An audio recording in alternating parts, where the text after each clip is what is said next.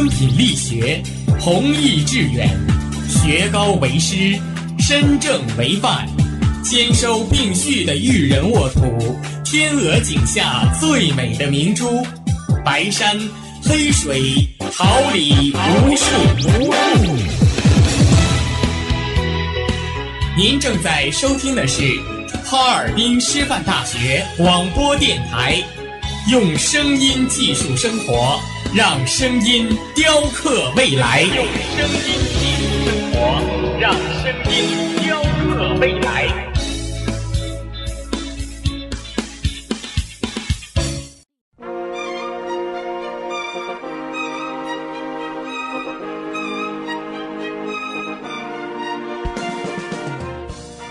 春华秋实，桃李不言。炫动之声，无限精彩。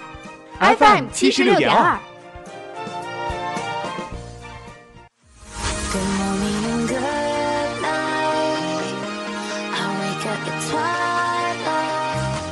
让电波在空中回响，让声音重塑梦想。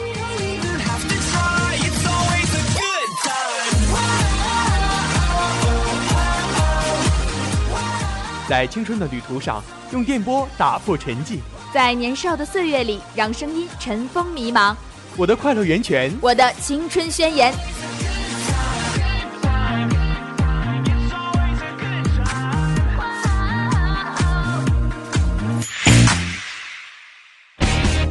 哈尔滨师范大学广播电台，正青春，传递正能量。单车笑容，蝴蝶泉边，幸福如同芳香的花朵，在耳边缱绻着窝心的誓言。繁华落尽，彼岸花开，温暖是平凡中的相守，任流年重洗出真挚的。人生就是一场盛大的遇见，一颦一笑，点滴温情。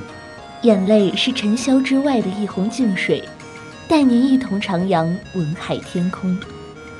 各位听众朋友们，大家好，这里是调频七十六点二兆赫哈尔滨师范大学广播台，又到了每晚文海天空栏目时间了，很高兴与您的再次相约，我是你们的好朋友安安，我是文书，同时在直播间内陪伴大家的还有编辑高静轩、导播李凯、王雨婷、苏雅婷、监制姚明顺、新媒体关悦、韦柳文。以及综合办公室赵彤，希望本期的文海天空能给您带来美好心情。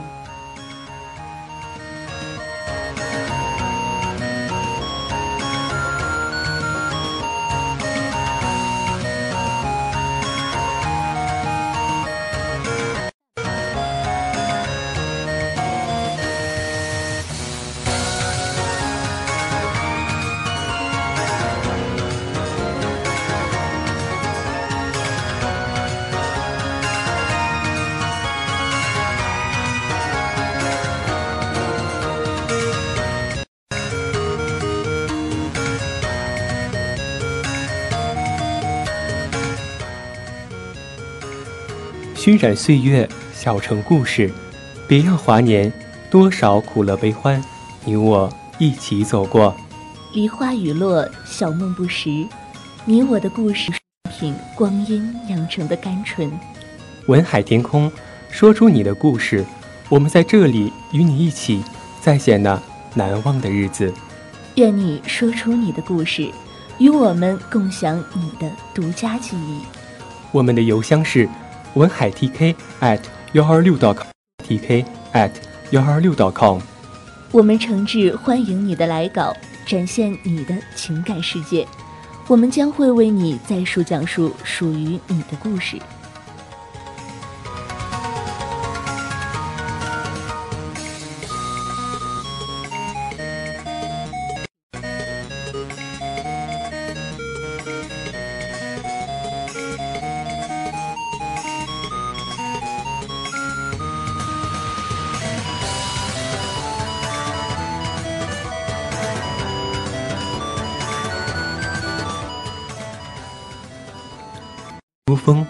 红尘滚滚，品一杯香茗，卧谈人生百态。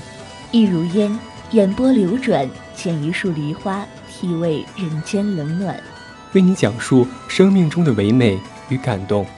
下面，请随我一同走进小城故事。秃鹰，刀刃贯穿了这个可怜人的胸膛，他脸上惊恐的表情瞬间凝固，嘴巴大张却不能说话，口中喷出的血液染红了牙齿。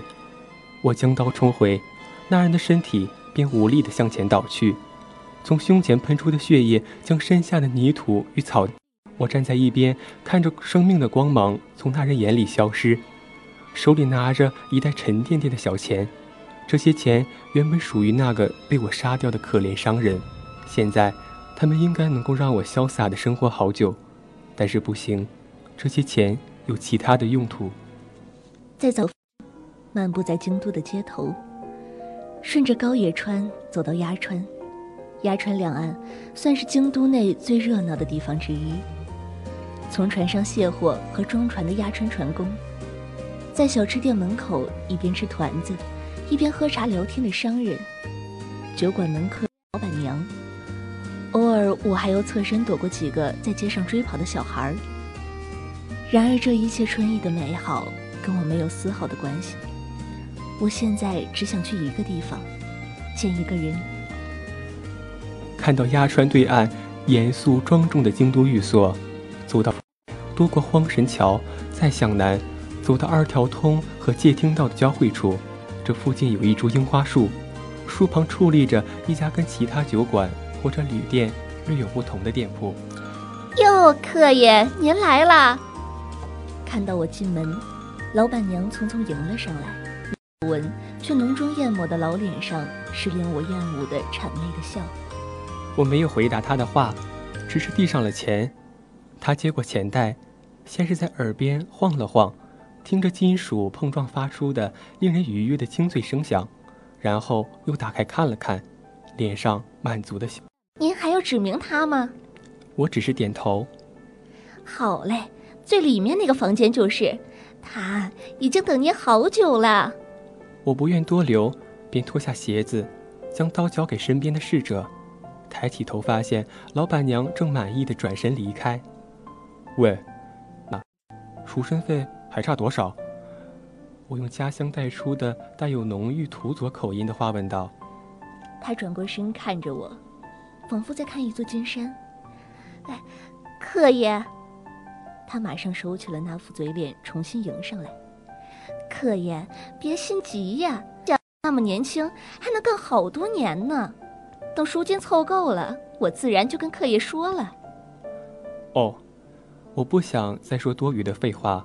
我走向走廊深处，两边画着浮世绘的房门里，能听到其他人喝酒玩乐的声音，有骰子，有和歌，有催汗粗鲁的叫喊，也有女人殷勤的笑声。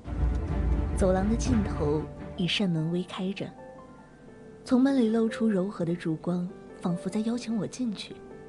轻轻拉开画着樱花树的门，里面是我朝思暮想的身影。樱。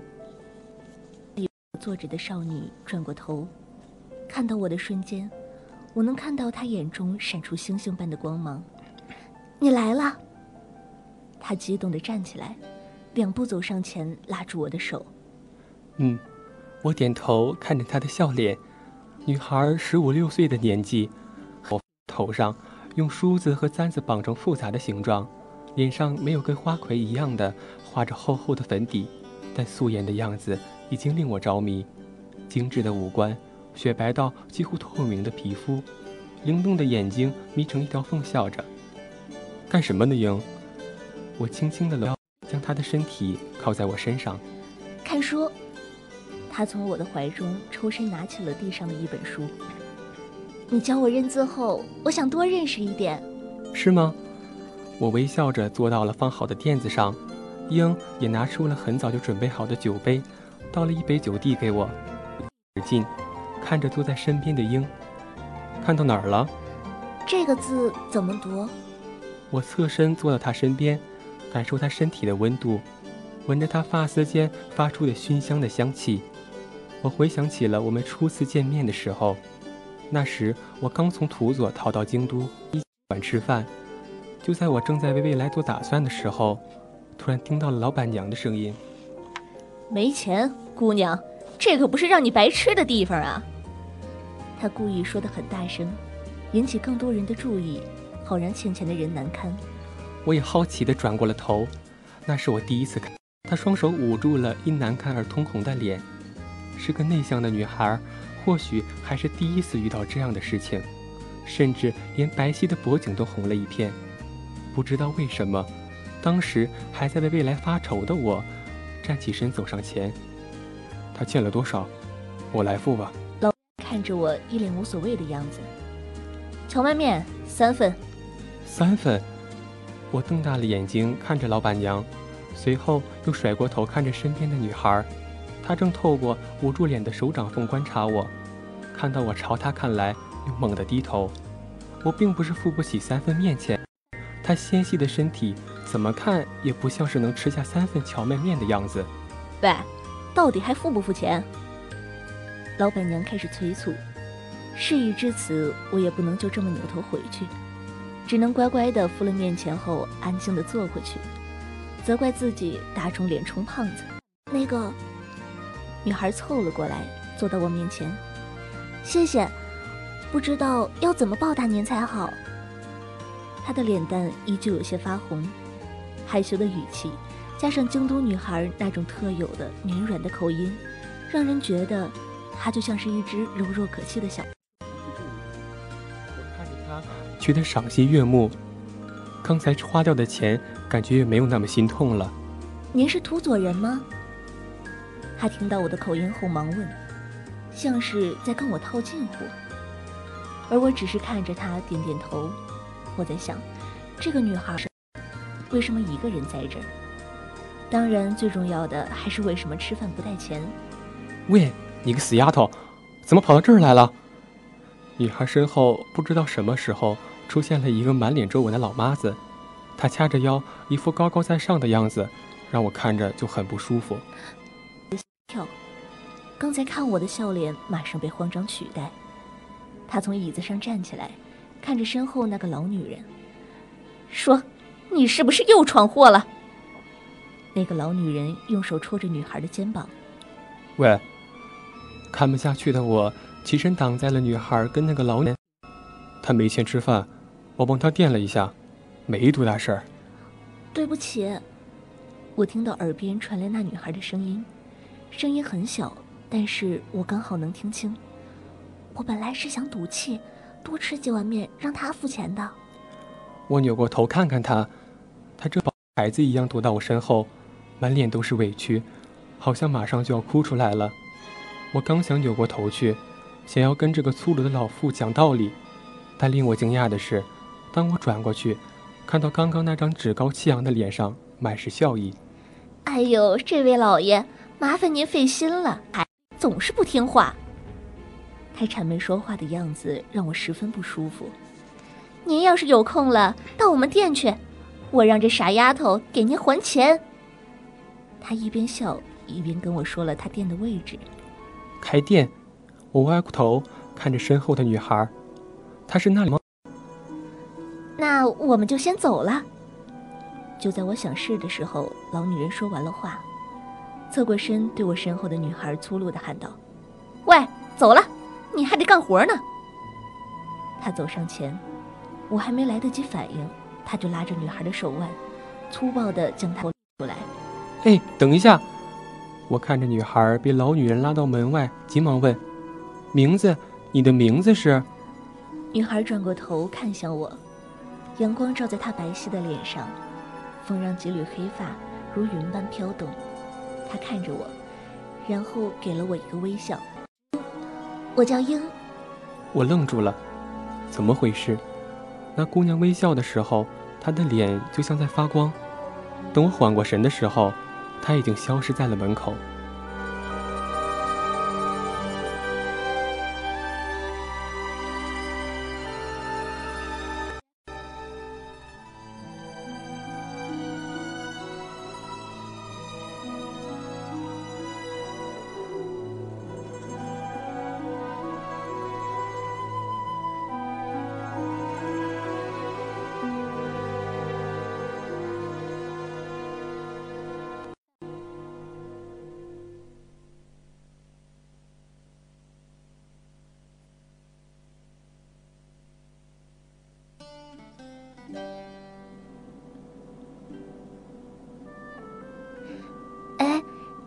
这个字要怎么读啊？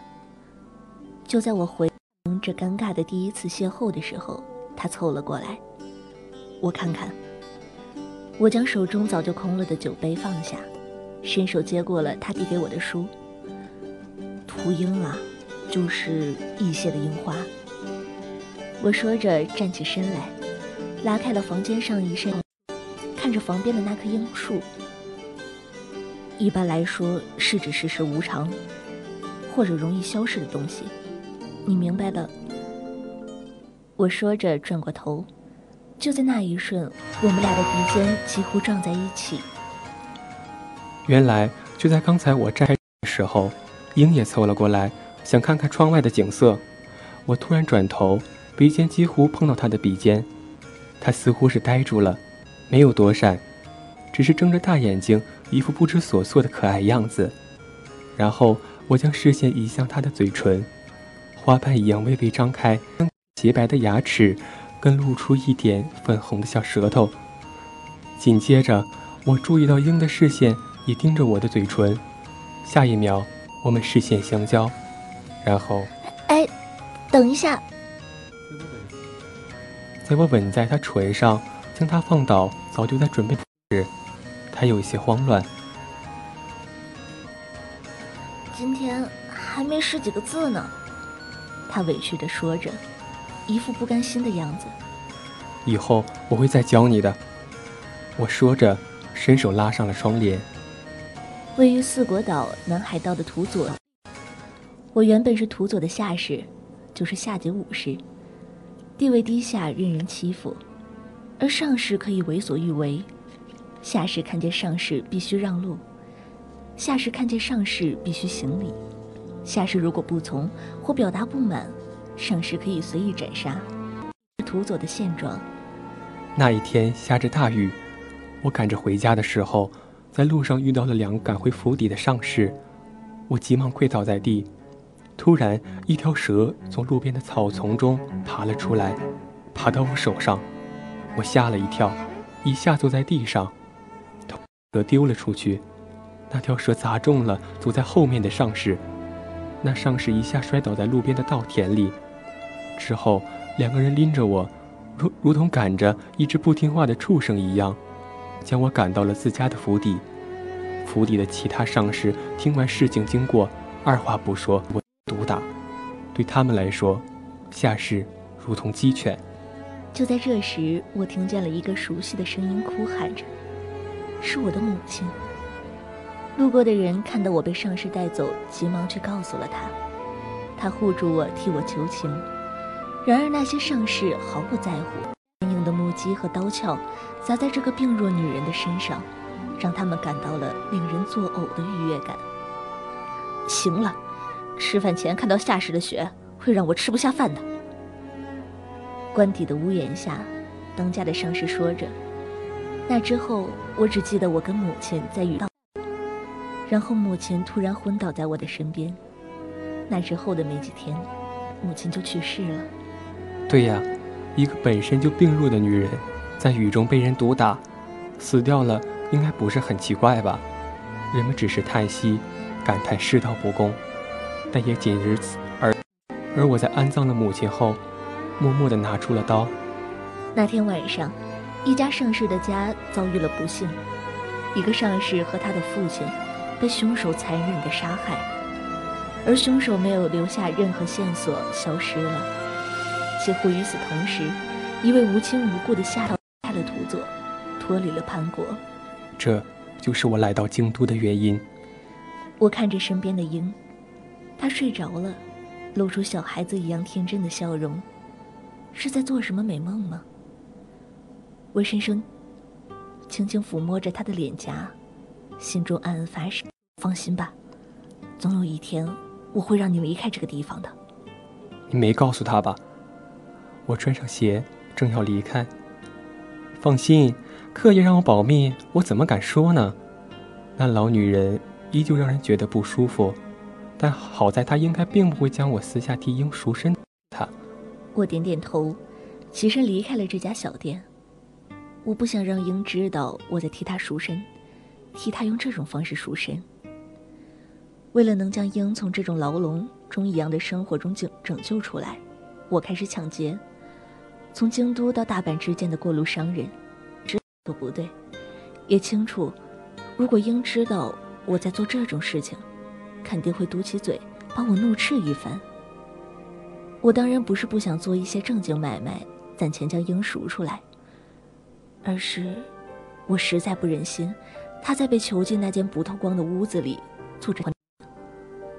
更何况，他有可能在我慢慢攒钱的时候，被一些富有的武士看中买走，从一个笼子换到另一个笼子。第一次抢劫时，我并不想伤那个商人的性命，但是，他在我转身离开的时候，妄图用石头砸我的刀，还击时候将他杀了。从那之后，我便停不下来了，不杀他们，我便会暴露身份，也就无法。再进京都见到鹰了吧？渐渐的，随着遇害伤人的增加，京都里的人给我起了各种外号：人斩乙造、恶兵卫、千人斩半次郎。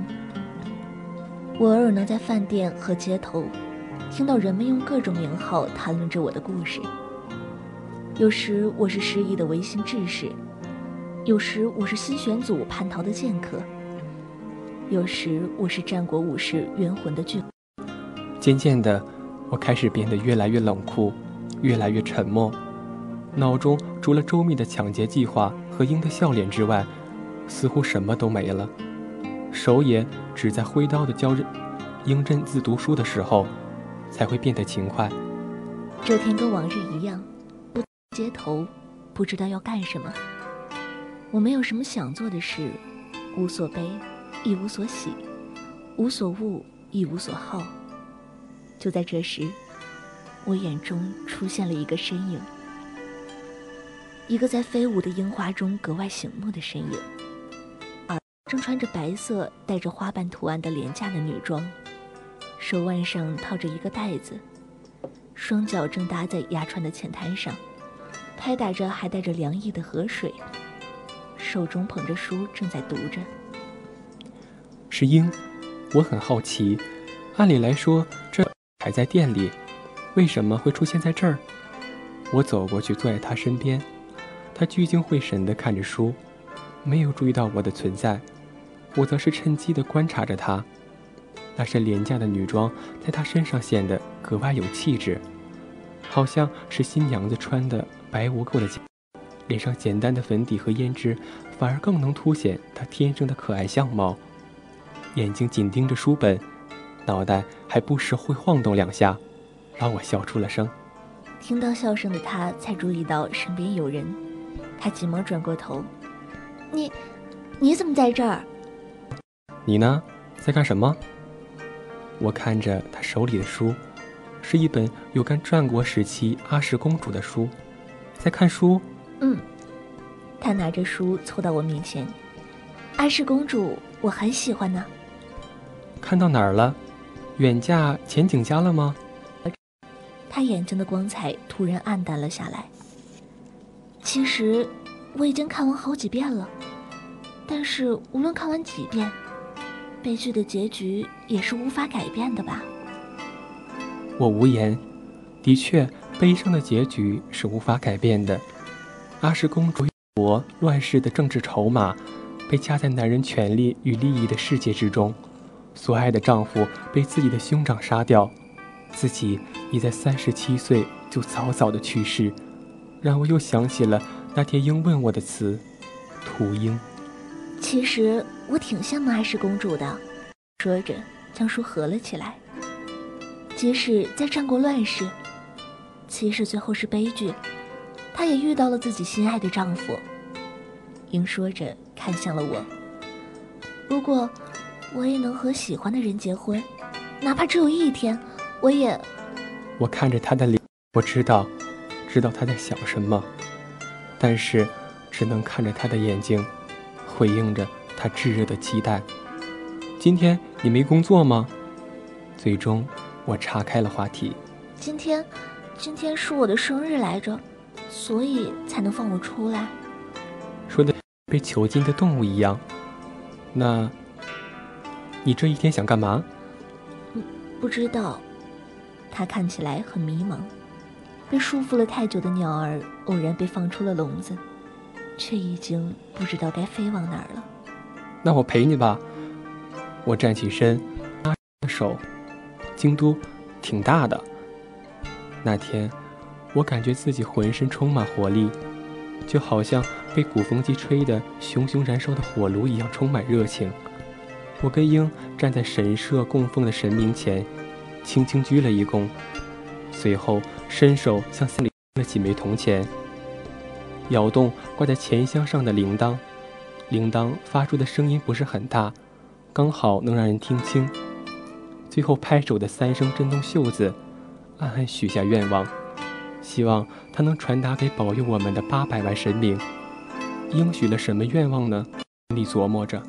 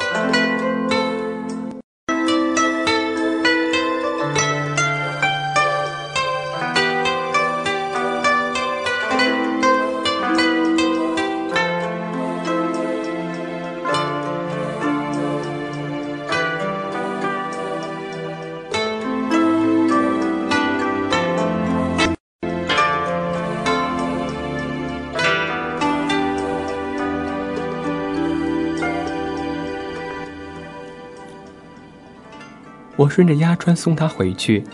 平时人来人往的鸭川，今晚格外冷清，好像这条河岸只有我跟鹰。就到这里吧，鹰说着，转过身看着我。再送下去，你就回不去家了。那一刻，我知道今天真的要结束了。我没有说话，只是呆愣着，而他则是没什么留念一样的转过身，如。也许是他知道，再这样下去，谁也离不开谁了吧。等等，我茫茫大喊，看着他转过身，看着他脸上依依不舍的表情，能告诉我您家的神社许了什么愿吗？我会帮你实现的。不用。他听到我的话后摇了摇头，然后露出了那让我无法忘却的笑。你已经帮我实现了。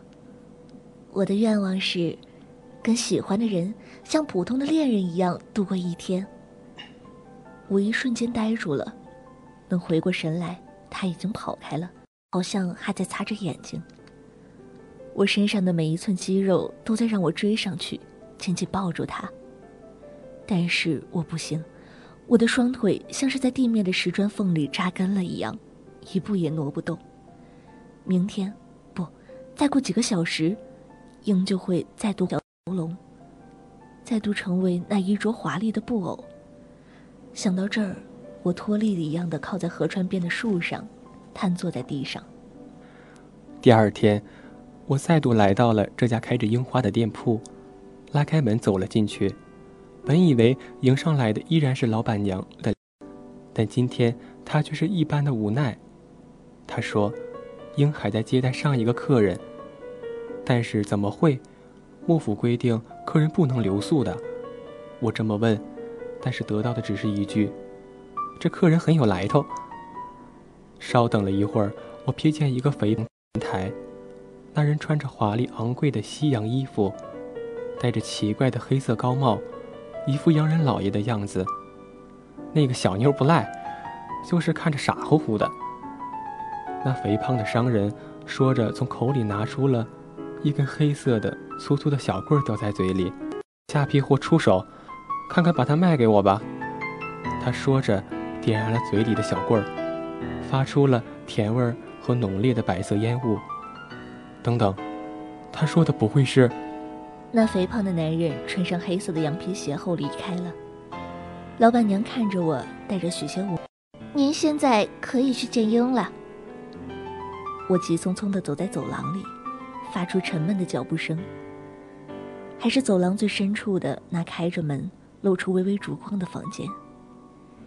我轻轻拉开门，这次没有期待知识的眼神，没有亲切的，没有他太阳一样的笑脸，取而代之的是轻轻的抽泣。我迟疑了一下，随后走了进去。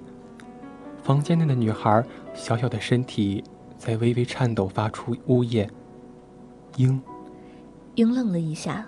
随后，马上直起身子，甩开头上的发簪，让头发垂下，然后转过头看着我：“哎，你来了。”他用长发遮住了一半侧脸，那笑脸跟往常见到我时一样可爱、活泼。换做平时，我一定会非常开心的走过去跟他谈天，但是现在看到他的微笑，让我有些心痛。上一秒，他明明还在哭吧？英，刚刚怎么了？刚刚，是指刚才的客人吗？英说着，歪过头躲闪着我的眼神。没有什么事情了，只人而已。英，我拉着他的手腕，让他看着我。刚刚到底发生了什么事啊？怎么了？你好奇怪啊！奇怪的明明是你吧？我大吼：“你刚刚不是在哭吗？”那一刻，他的表情像被戳破的孩子。我轻轻伸手，去撩开挡在他侧脸的长发，然后我看到了一个红红的掌印。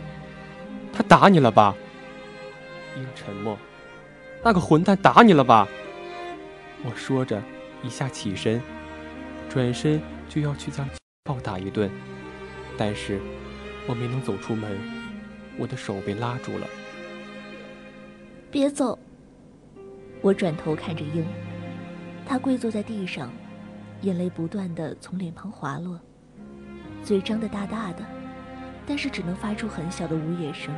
我前，一把将他搂在怀里，任由他在我的怀中放声大哭，每一声都犹如针刺一样刺入我的内心。他纤细的腰肢随着呼吸剧烈的抖动，仿佛马上就要被折断一样。而我暗暗地握紧了拳头。后几天后，在京都附近的一条前往大阪的小路上，我正站在一棵树的树枝上，等待着我的猎物，就是那天在鹰脸上留下掌印的商人——鸦片商人。我右手握着一把打刀，左手是一把斜钗，都被磨得锃亮，等待着切开肉体的机会。终于。风中传来了车轮发出的声音和马蹄声，此外，还有人的脚步声，很多人。一辆马车，五个护卫的浪人，还有一个四个人抬着的轿子，里面坐着朱罗。看来，他也知道这条路经常发生命案，所以有所防备。五个护卫，我能行吗？但是，没时间想太多了，他们已经走入了。我预计的伏击范围，我心一横，举起刀从树枝上跳下，把直接瞄准一个浪人的后颈刺去。那一刻，我的剑仿佛在燃烧。激斗之后，浪人倒在血泊之中，而我则握着崩断刀刃和刀尖的刀，拖着带伤的身体，沉重地走向那个轿子。轿子里面的人拖着圆滚滚的身头，但是一下摔倒在地上。你你别过来！我朝他的方向走去，看着他的表情，那表情好似看到饿狼正漫步走向自己，又好像脖子上缠着两条毒蛇，正朝着自己吐着信子。你你别过来！要钱吗？我我有的是钱。他说着，指着那个翻倒在地的轿子，钱在里面，你都拿去吧。我没有说话。只是一步步的朝他逼近。你，你知不知道我是谁？你杀了我，你以为你跑得了吗？他握着一棵树，已经无路可退。喂，我握着刀柄，感受着因为吸血而变得滑腻的刀声。鹰，你为什么要打他？鹰，那是什么？刀锋划开脂肪与肉体，鲜血喷溅。我拖着带伤的身躯回到了那家开在樱花树旁的小店。樱，在吗？在，客爷，我马上叫他。客爷，您千万别急呀。那老板娘看到浑身染血、宛如修罗的我，吓得急忙差人把鹰叫。我听到了细碎的脚步声，鹰的身影出现在了我眼前。眼前干涸的血迹，仿佛结成了面具一样，让我看不清他的面情。他的脸，我只能模糊地看到他跪倒在我面前，双手托着我的面庞。问你怎么了？你怎么了？我没有回话，而是用双唇堵住了他的哭喊，嘴里充满了雪茄被他的泪水化开的苦涩的腥味。老板娘，我松开了鹰，从兜里掏出了一个叮当响的大包，交给了老板娘。购买鹰的自由了吗？够了，可爷，够了。不好了！一个人冲进屋内，外面来了好多人。是新选组，新选组来了，我该走了。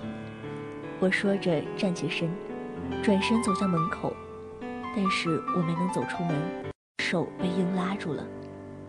我转过身看着他，他跟那天一样，长发凌乱，这像是神话里的七泽女神，嘴巴大大的张开，混合着呜咽发出的声音：“别走，别走。”老板娘，如果有生的话，可以给鹰一些，让他拿去生活吗？会的，可爷，会的。最后，我点点头，将自己的手掌从鹰的手掌中坚决的、残忍的抽走。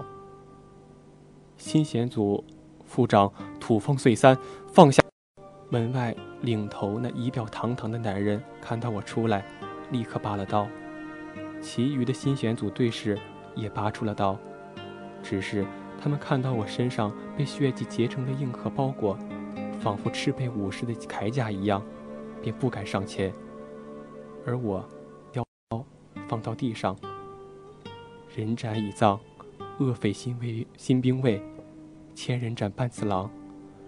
我列落起自己的各种名号，前来自首。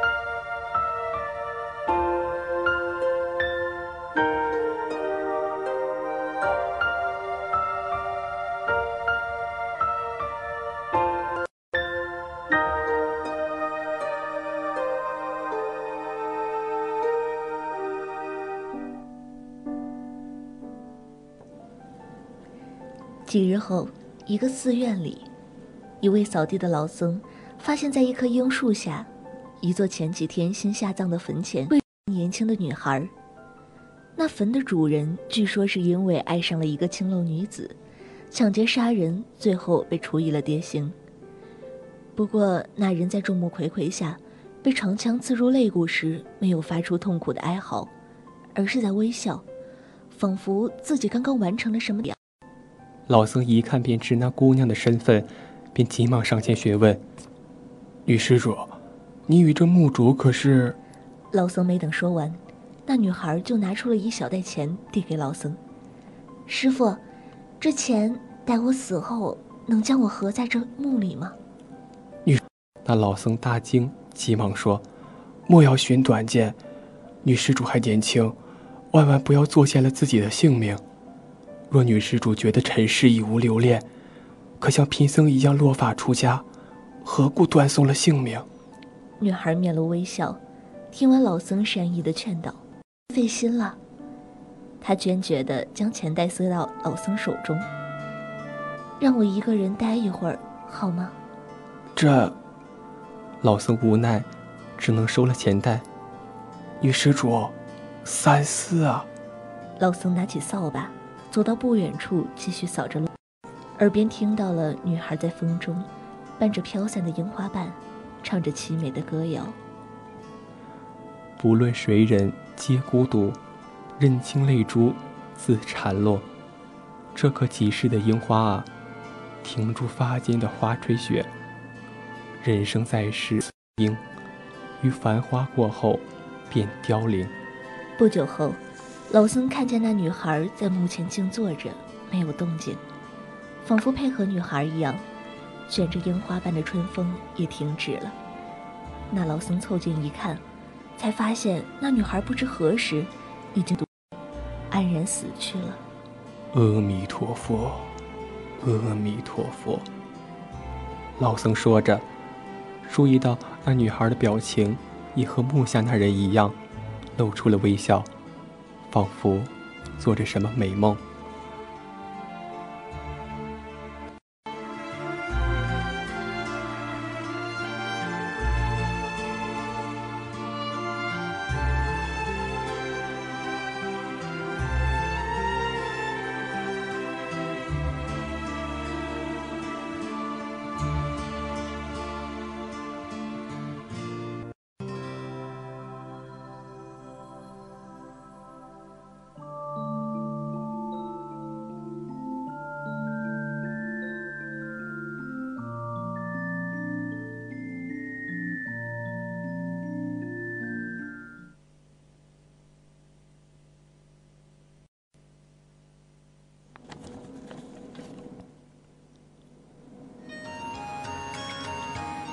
文海天空，任世事沧桑，浮云变幻，故事依旧。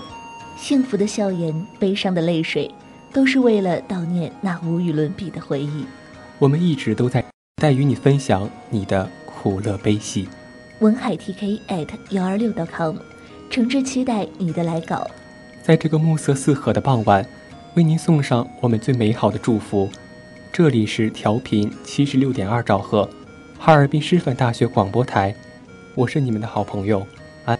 希望大家度过美好而充实的一天。我是文书，一同陪伴大家的还有编辑高静轩、导播李凯、王雨婷、苏雅婷，监制姚明顺，新媒体关悦、韦柳青、秦源以及综合办公室赵彤。感谢大家的收听，同一时间不见不散。